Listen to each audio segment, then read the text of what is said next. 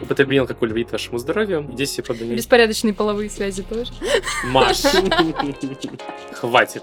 Начинается. Опять ты за свое. Нравится, не нравится, терпи, моя красавица. Предложу свою дефиницию э, данного компотирования. Да я...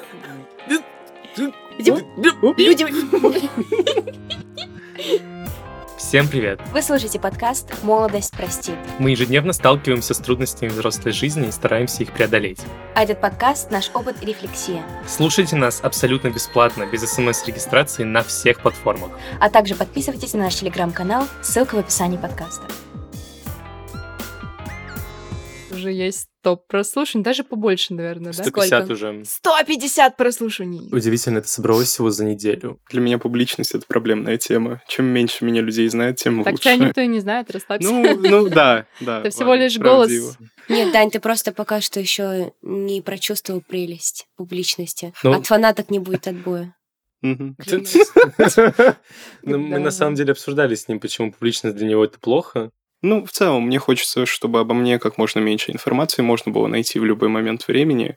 Подкаст в этом плане классный формат, чтобы другие люди слышали то, что ты говоришь. Мы же не называем конкретные ситуации, по которым там можно было бы что-то узнать. Но все равно какой-то психологический портрет можно составить. Потом найти его улицу, квартиру. Да. Ну, у Милены вообще другое отношение к публичности. Ну-ка. Какое мне отношение к публичности? Мне просто интересно, как Ну, люди думают. Я человека более публичного в своей жизни не видел. Но Самый публичный человек в моей Публичный жизни... человек звучит ужасно. Наверное, Лена Ленина была самым публичным человеком, но ты где-то рядышком стоишь. Милена Миленина. Миле- Милена Миленина. Я просто много выступаю, поэтому как-то со временем прошел страх.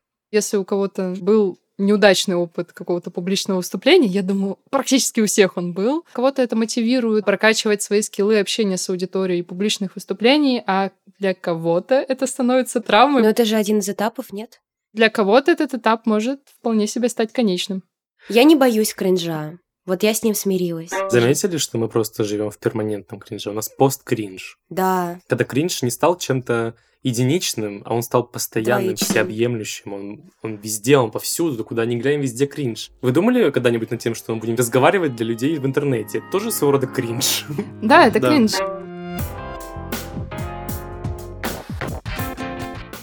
В прошлый раз мы с вами познакомились со слушателями и, собственно, вот обсудили какие-то прям начальные этапы переезда, как э, у нас изменились какие-то привычки, повадки и так далее. Сегодня хочу вас спросить, как вы завели себе знакомства, друзей, романтических партнеров Что ты на меня так смотришь? в этом суровом, жестком, холодном городе?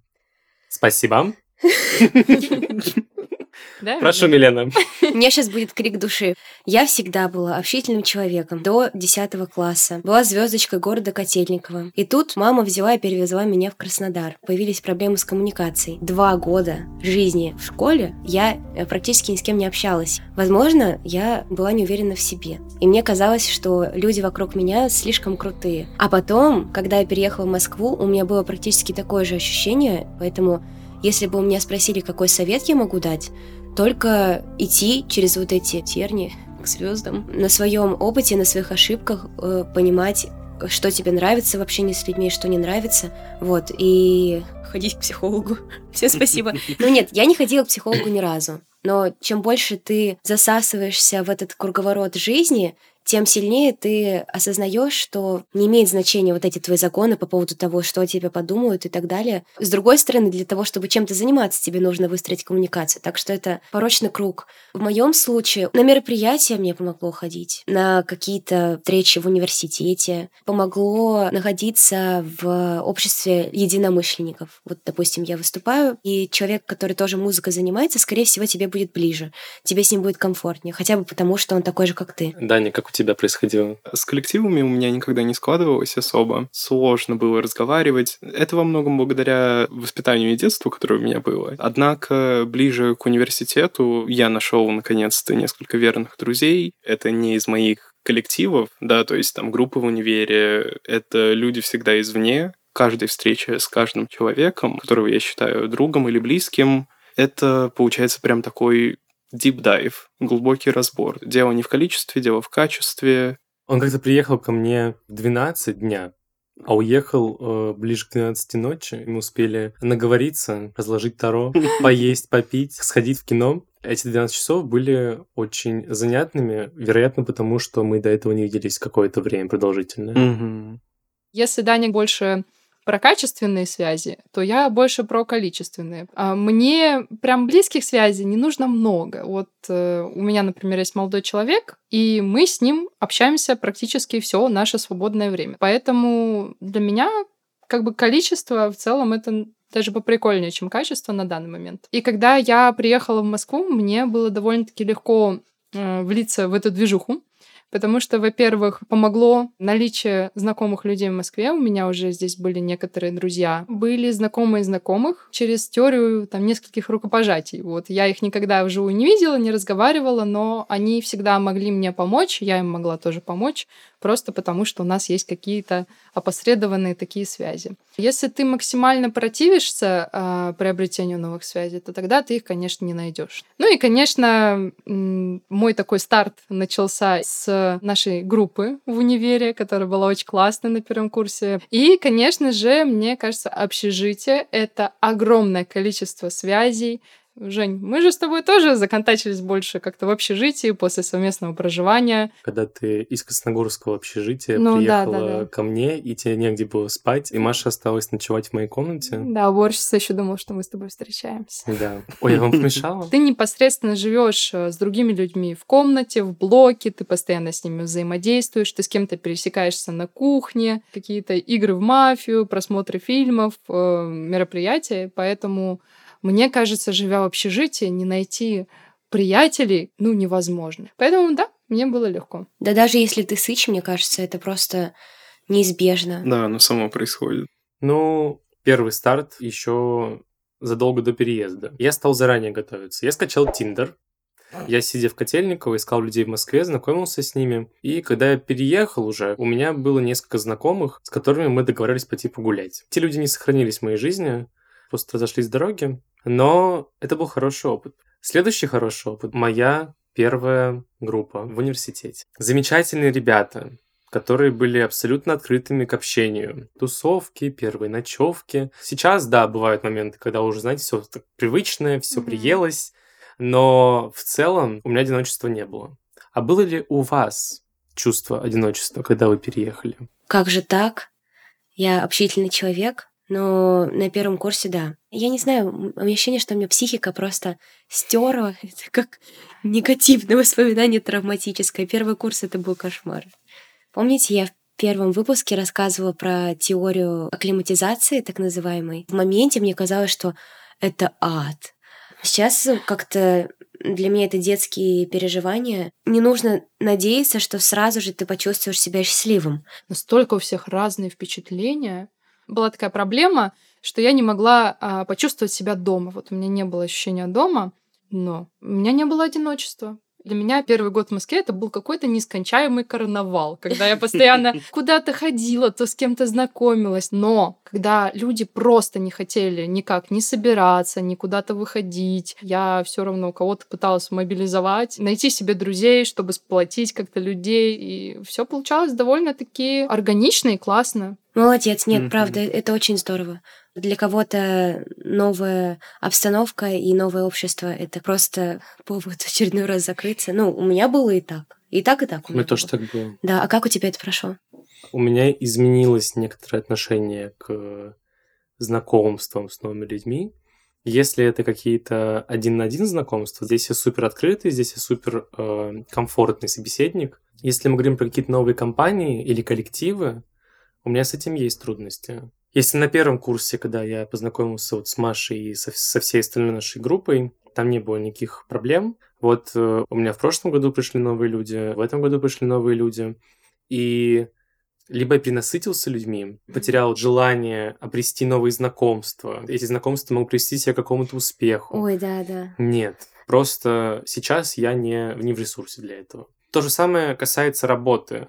Я полтора года работаю на одном и том же месте. Я работаю один из своей команды над продуктом. И внутри этого продукта нет людей, которые отвечали бы моим требованиям к интересному собеседнику. Во многом это связано с тем, что они просто сильно-сильно старше меня. А что для тебя интересный собеседник? Хотя бы какие-то базовые, объединяющие вас вещи, хотя бы возрастной диапазон. Мне тяжело общаться с людьми, которым 50 лет, а мне 19. Есть некоторые трудности с тем, чтобы завести с ними отвлеченный диалог, не на рабочие темы. Мне кажется, что люди часто склонны себе ставить ограничивающие убеждения о том, что «Ой, ну нет, я не смогу общаться с этим человеком», не думая, что тебя кто-то осудит за то, что ты младше, или кто-то станет сильно высокомерно себя вести, потому что там у него больше опыта, или он крутой. Ты никогда не знаешь, интересно ли условно 50 А почему... Нет, извини, а почему вообще ты думаешь о том, интересно ли ему? Почему ты не смотришь на это с той стороны, интересно ли тебе? Но мне не интересно. Вот на этом мы и закончили.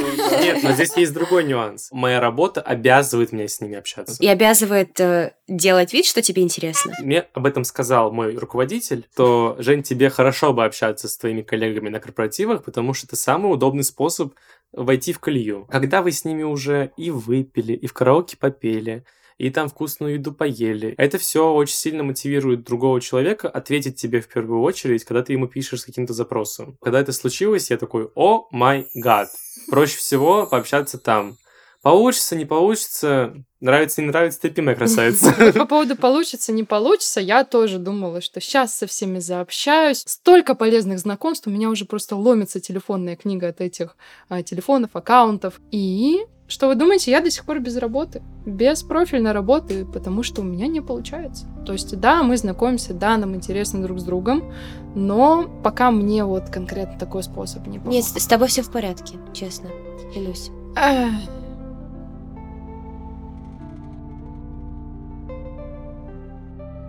Вопрос от слушателя, вы не поверите.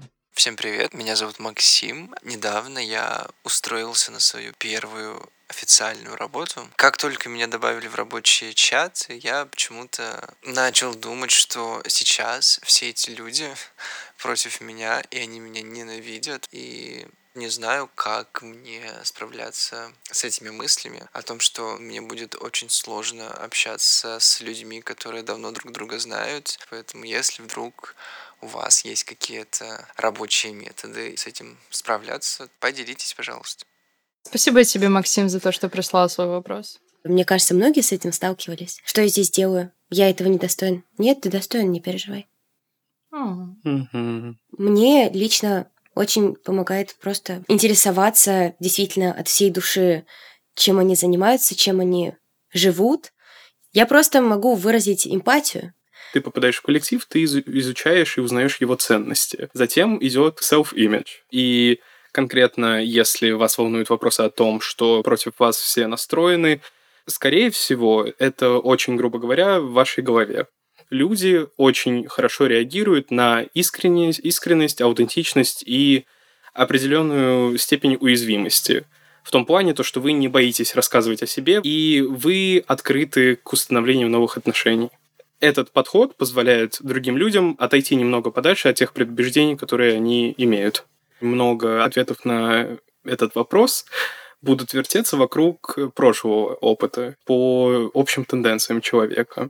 Мне было неожиданно попасть в одну из топовых компаний. Войти в IT. Войти в IT, да. Мы, конечно, за тебя рады. Же. Да, все, я, я знаю. Меня вот в твою крутую корпорацию не сделали. Пока. На моем опыте могу сказать, что самое первое, что вы должны сделать, это принять правила игры. Правила коммуникации там, о них вам расскажет HR, когда вы будете устраиваться. В моем случае это общение исключительно на «ты», с любым человеком, неважно, топ-директор, это топ-менеджер или обычный твой коллега, да. Это поначалу было сложно, потому что мы тут все взращены в академические структуры каких-то, школа. Поэтому, так или иначе, нам все равно придется надеть на себя какую-то новую социальную роль. Мы должны ее сами у себя сформировать. А я вот в сентябре как раз столкнулась с такой ситуацией, что когда я пришла на первый день стажировки, мне показалось, что у них какие-то супер недовольные лица. Привет ребятам, кстати, которые слушают этот подкаст. А, мне показалось, что они как-то вообще не рады меня видеть. Я думаю, да, здесь будет тяжело. Потом мне, кстати, объяснили, что ребята просто устали на работе, я пришла уже поздно, тем более смены все-таки ночные. Uh, и это вообще не было связано с тем, что они не рады меня видеть. Когда себе кажется, что человек не очень-то принял тебя, впечатление может быть ложным. А, мне очень помогло влиться в новый коллектив, готовность помочь. То есть я всем своим видом показывала, что я могу где-то их прикрыть, где-то приехать чуть пораньше. В целом, если случаются какие-то ситуации а, с руководством, какие-то недопонимания, я всегда встаю на сторону своих коллег, потому что я один из вас, и я за вас горой.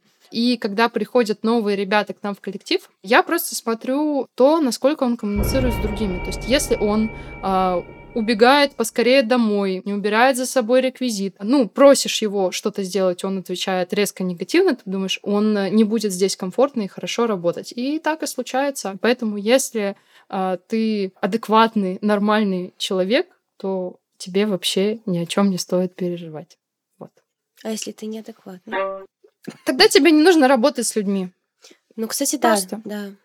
У меня очень маленькая группа, журналистов. Привет вам, мы устали. В целом, твое умение прийти на помощь и попросить помощь тоже. Мы друг за друга тоже горой, но это было не сразу. То есть только со временем я действительно начала осознавать вот эти внутри учебные взаимодействия, ну, буквально разделить э, с кем-то тяжесть э, от э, огромного количества пар — это очень облегчает душу. Я очень редко взаимодействую с людьми очно, вживую, вижу их тела белковые вот эти, да, и очень порой теряется связь с реальностью, когда ты все время коммуницируешь в мессенджере. И здесь важно помнить о некоторых правилах. Вот новые правила дела приписки» — это замечательная книга. Книжку написали Максим Ильяхов и Людмила Сарычева.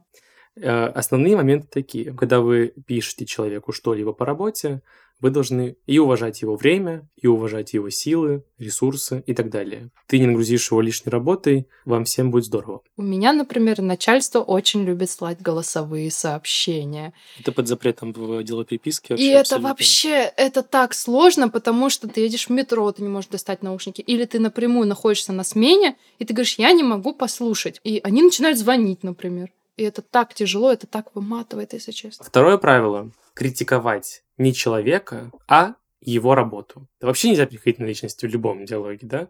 Милена Допустим, я попросил ее сделать пост телеграм-канала, она его не сделала. Вместо того, чтобы писать... Что тебе не нравится, я не ну, Вместо того, чтобы писать ей «Ты глупая, Милена», вы должны предложить помощь этому человеку. Вы все к одной цели движетесь. Вот такие парочка тейков, которые я вам дал. Остальное почитайте сами в книжечке, которую я вам уже озвучил.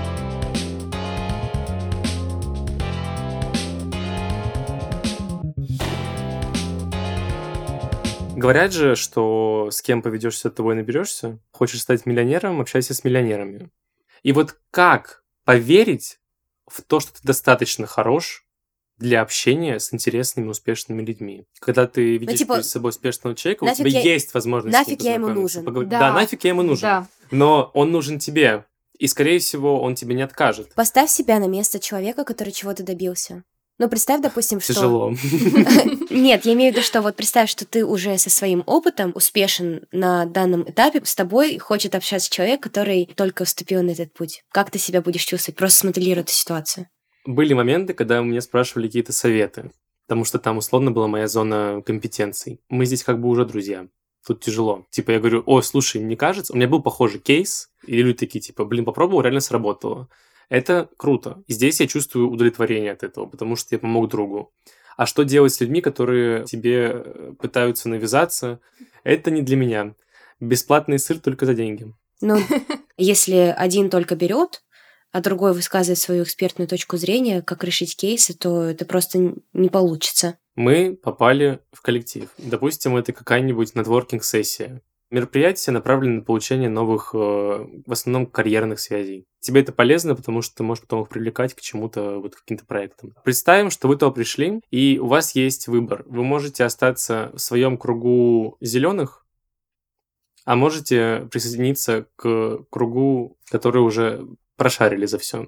У меня складывались довольно-таки близкие приятельские отношения а, с ребятами, которые намного круче меня, а, выше меня. Вопрос, зачем они со мной общаются? Я так иногда себя останавливаю и ловлю на этой мысли. Что я могу им дать? Я могу им дать эмоции. От, например, совместного время времяпрепровождения, знания в других областях. Допустим, девочка очень крутой СММщик, хотела научиться танцевать, а я как бы 8 лет танцам посвятила. Проводя время вместе, мы находили другие точки соприкосновения, в которых нам комфортно и классно, несмотря на то, что я еще совершенно зеленый специалист, и по сути, наверное, я таким людям не особо-то нужна в карьерном плане, но они мне могут дать знания и умения в той области, в которой мне нужно. Поэтому мы выгодны друг другу, и нам классно. Еще, когда ты успешный, ты теряешь объективную реальность какую-то.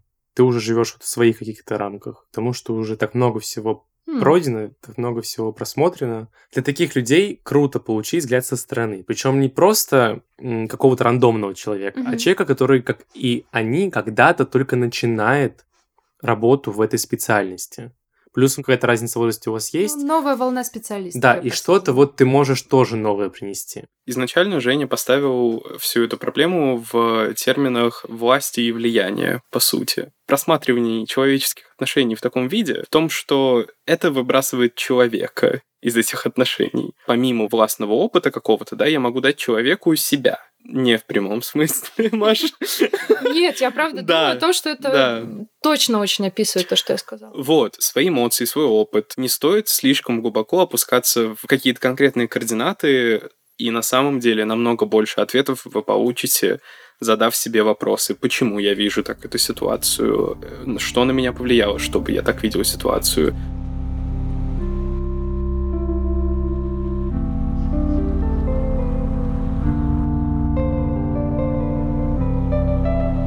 Мне просто возник вопрос, как в этой гуще событий найти себе друга и близкого человека, потому что вот вы общаетесь, как вообще это работает? Одна из самых главных категорий, которая позволяет более позитивно видеть другого человека и захотеть его узнать получше, это совместные переживания, совместный опыт. О, да. Потом это, конечно же, там всякие личностные предиспозиции людей с преобладающей одной акцентуацией характера или там чертой характера, притягивают, которые компатибильны этой черте характера, допустим. Объясняй, пожалуйста, слова.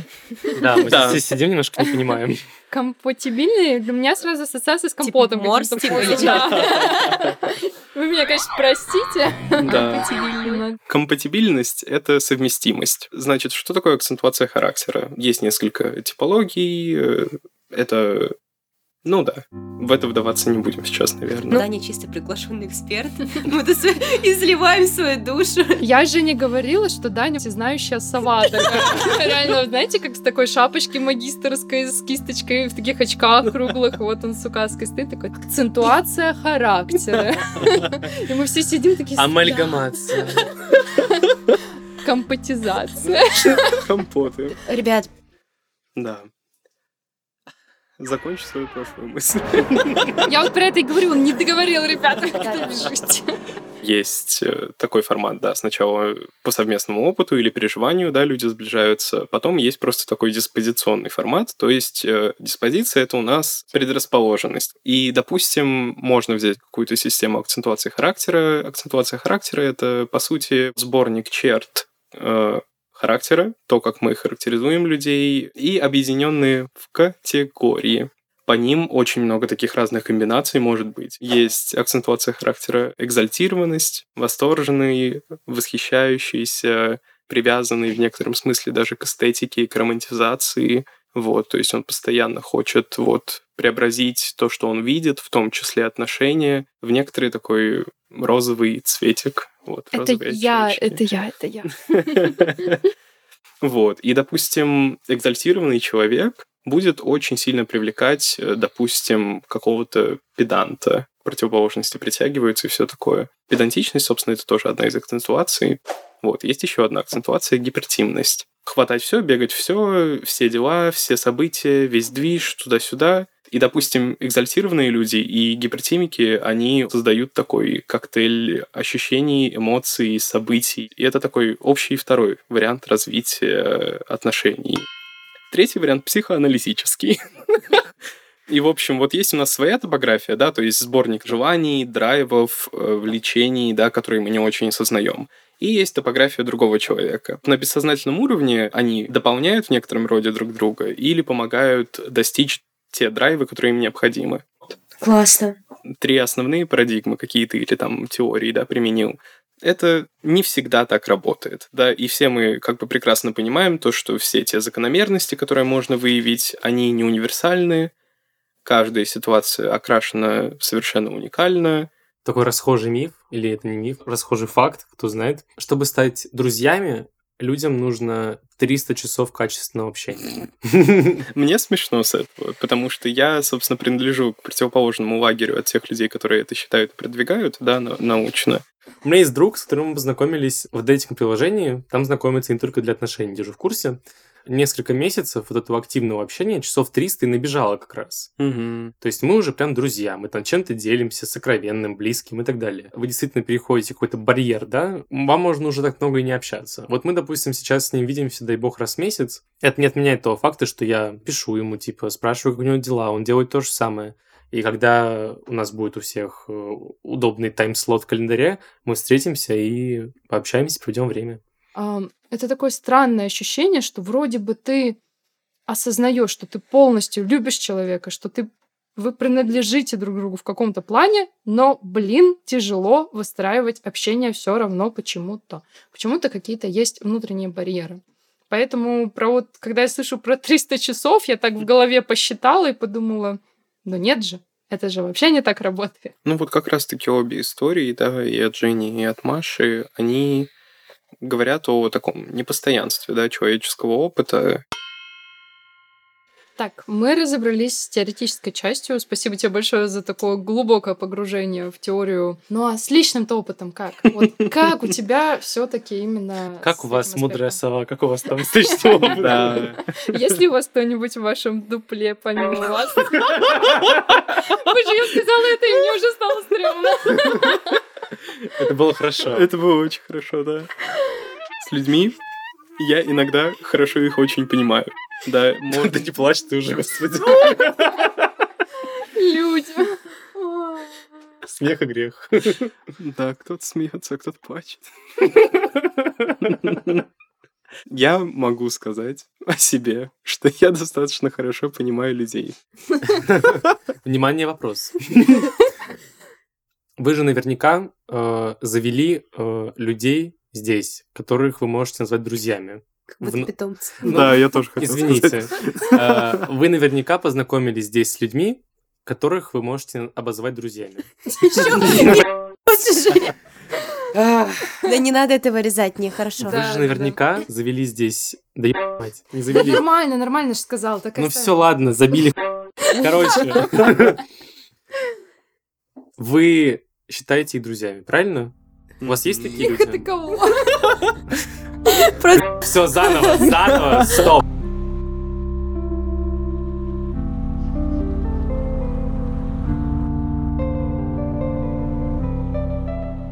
Мы все сюда переехали.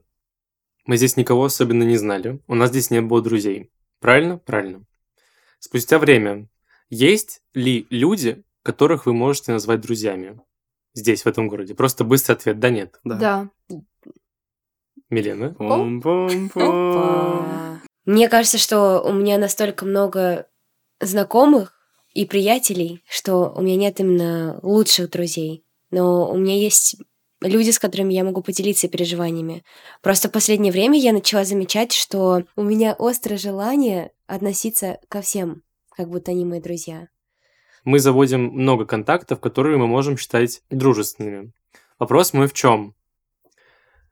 Когда вы начали общаться с кем-то из этих людей ближе, чем с остальными, вы сравнивали этот опыт с опытом, который у вас был до. И я сразу, сразу сам отвечу, что что-то греха У меня просто такое было. У меня есть два близких друга, которых я рассказывал в прошлый раз. Мне очень э, тяжело было первое время привыкнуть к тому, что здесь формат дружбы совсем другой. Я здесь не могу с ними видеться каждый день, не могу с ними общаться каждый день. Я не могу позвонить и, когда мне плохо, и сказать, типа, блин, давай пойдем погуляем, потому что мы банально живем, типа, в полутора часах друг от друга. Когда я заводила каких-то друзей, да, как домашних Ну ты-то да. В смысле ты-то да? Ну, в смысле заводила? Окей. В общем, когда я а, получ... получала каких-то друзей, боже, почему я это сильно так У нас есть нормально вообще словосочетание для этого? В общем, когда я начинала дружить с новыми людьми, мне казалось, что это все не по-настоящему. Да. Мне, знаете, было такое ощущение какого-то детского лагеря. Вот куда ты приезжаешь на месяц, вот у тебя есть заданная мизансцена, вот эти люди, с которыми тебе надо как-то поддерживать контакты, налаживать связь, а потом ты уедешь, и все, и вы забудете. И причем вы стоите возле автобусов, вы обещаете друг другу общаться. Мы будем дружить навсегда, вечно. Вы плачете. Да. И вы никогда не видите. Да, да, да, да, да. Как будто бы игра в дружбу, что это все не по-настоящему. Мне кажется, это перекроется только тем, что я подольше поживу в Москве. Мне кажется нерациональным сравнивать дружбу, которая у тебя формировалась, когда вы, к примеру, были подростками в родном городе, и, к примеру, сейчас. Я пришла к выводу, что основа любых отношений, романтических в том числе, это в первую очередь вообще развитие. Как вам кажется? Конкретно вот мы, например, с молодым человеком э, замечательно сосуществуем в паре, несмотря на то, что он уже такой полноценный, классный, успешный, красивый, умный, все у него замечательно, а я еще знаете, вот если говорили про мёб, в состоянии зиготы. В общем, я такая тоже перспективная, классная, но у меня еще вообще ничего нет. И нам прикольно. У меня было много примеров, когда мои дорожки, мои дорожки расходились с людьми очень легко по причине того, что я их перерастал. Либо оказывается, что там на самом деле бесконечная стагнация или, чего хуже, деградация. Такое происходит часто. Но я, бывает, настолько сильно привязываюсь к людям. Да, и даже если они тебя тянут на дно. Я, кстати, научился работать еще, когда в 12 лет попал в жуткую компанию. Оттуда я просто вышел, но на будущее урок извлек, что вообще люди не могут тянуть тебя на дно, если ты сам этого не хочешь. О, как. Если готов работать над собой, если ты готов часть времени уделять личностному росту, карьерному и вообще со всех сторон расти, чтобы чего-то добиться. Одно другому не мешает, но если тяжело эти роли миксовать, то, конечно, будет немного тягощать. А, вот ты говоришь, надо разграничивать, надо находить время на это и на себя, и на то, и на другое. А если вот такой человек, вот он хочет пребывать в своем комфортном состоянии, и он а, буквально насильно тебе говорит, пребывай со мной в таком же состоянии. Мне тебя не хватает, когда ты, то есть, например, не работай, потому что если ты будешь работать, мы будем проводить меньше времени вместе. Ну, у тебя, скорее всего, ты был в позиции человека, который как-то развивается, Ну да. а другой человек за тобой не шел. Мне пришлось как раз-таки огромную работу над собой проделать для того, чтобы понять, что никто меня из этого не вытащит, и никто насильно не станет э, меня с собой вести. Каждый спасает себя сам. Ну, Да. в данном случае. Да. Дань, как ты считаешь, развитие в отношениях это важно? Вы обрисовали такую картину, да, где есть человек, который стремится вперед, и человек, который, ну, никуда не стремится. И для человека, который идет вперед, это его не устраивает каким-то образом, Мгм. да. Для человека, который постоянно куда-то стремится, постоянно хочет чем-то заниматься, человек стабильный и человек комфортный может быть очень ценным. Он никуда тебя тянуть не будет. И этот человек, он может быть очень принимающим, очень стабильным таким якорем.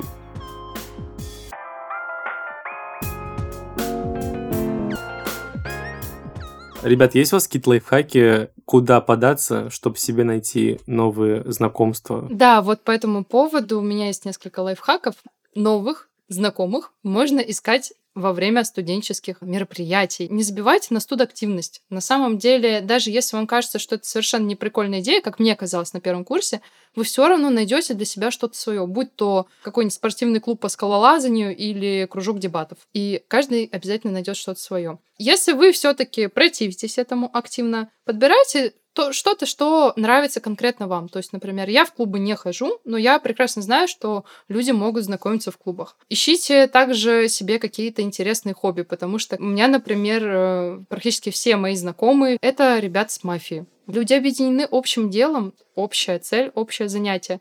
Где искать друзей? Лайфхаки от Милены. Если вам не нравится быть открытым, не нужно быть открытым, помимо творческих организаций, можно ходить на собрания типа лекций, и это люди, которые тоже пытаются прикоснуться к чему-то глубокому, чему-то прекрасному. Главное оставаться собой. Вот, это мое правило.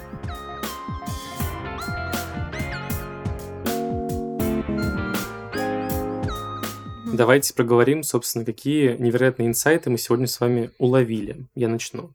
Чувство одиночества не факт, что у вас возникнет, если вы переедете в новое место и Мгм. окажетесь в каких-то новых обстоятельствах. Если оно возникнет, ничего страшного, потому что это все абсолютно нормально. С этим э, сталкиваются многие люди, и из этого есть выход. А когда вы находите новых друзей, вам вообще-то абсолютно не нужно ориентироваться на уровень дружбы с самыми близкими друзьями еще из вашего прошлого места жительства или что-то типа того. Когда пытаешься построить общение с новыми людьми, нужно помнить, что это совсем другие люди, другое время и другое место. Самое интересное, что эти люди могут оказаться чересчур успешными, чересчур богатыми, чересчур интересными. И вы можете почувствовать себя как будто бы не в своей тарелке. Но нужно помнить, им может быть интересно с вами пообщаться. Поэтому не стесняйтесь и общайтесь с людьми, которые вам интересны. И не вините себя за то, что ваши какие-то условно одногруппники уже вовсю там со всеми группами перезнакомились, а вы все еще сидите на месте в своей комнате в общежитии, и вот вообще никак. Могу еще вам рассказать лайфхак от психолога, как э, не строить завышенные ожидания от общения с людьми, ну и вообще от любой ситуации подходит. Да, это было бы очень интересно. Да ну, прям правда? Да правда, правда, господи. Э, Хорошо. Скажи. Вообще-то не нужно, в принципе, сценарий продумывать. Ну, я понимаю, что это тяжело делать, но живите моментом, наслаждайтесь ситуацией прямо сейчас, какая она есть. Но если так сложилось, что вам очень хочется подумать над тем, а как оно будет дальше, вы можете придумать себе самый негативный сценарий развития событий и самый позитивный сценарий развития событий. Это две крайности, которые, скорее всего, не произойдут. Сложите их, разделите на два и получите среднее значение. Если ситуация выйдет в сторону плюса, вы обрадуйтесь. А если в сторону минуса, не сильно расстроитесь, потому что вы были посередине, а не радикально слева и радикально справа. Спасибо вам, уважаемые слушатели, что вы нас послушали. Надеемся на скорую встречу с вами через месяц в это же время, в этом же месте. Не забывайте ставить реакции и оставлять отзывы в Apple подкастах. Подписывайтесь на наш телеграм-канал. Мне кажется, нужно открыть рубрику вопросов. Да, Она кажется, это очень появилась. Присылайте вопросы. Что тут, один Максим хочет что-то спросить? Можно присылать в телеграм-канале. Крепко-крепко вас обнимаем. До новых встреч! До новых встреч. Пока.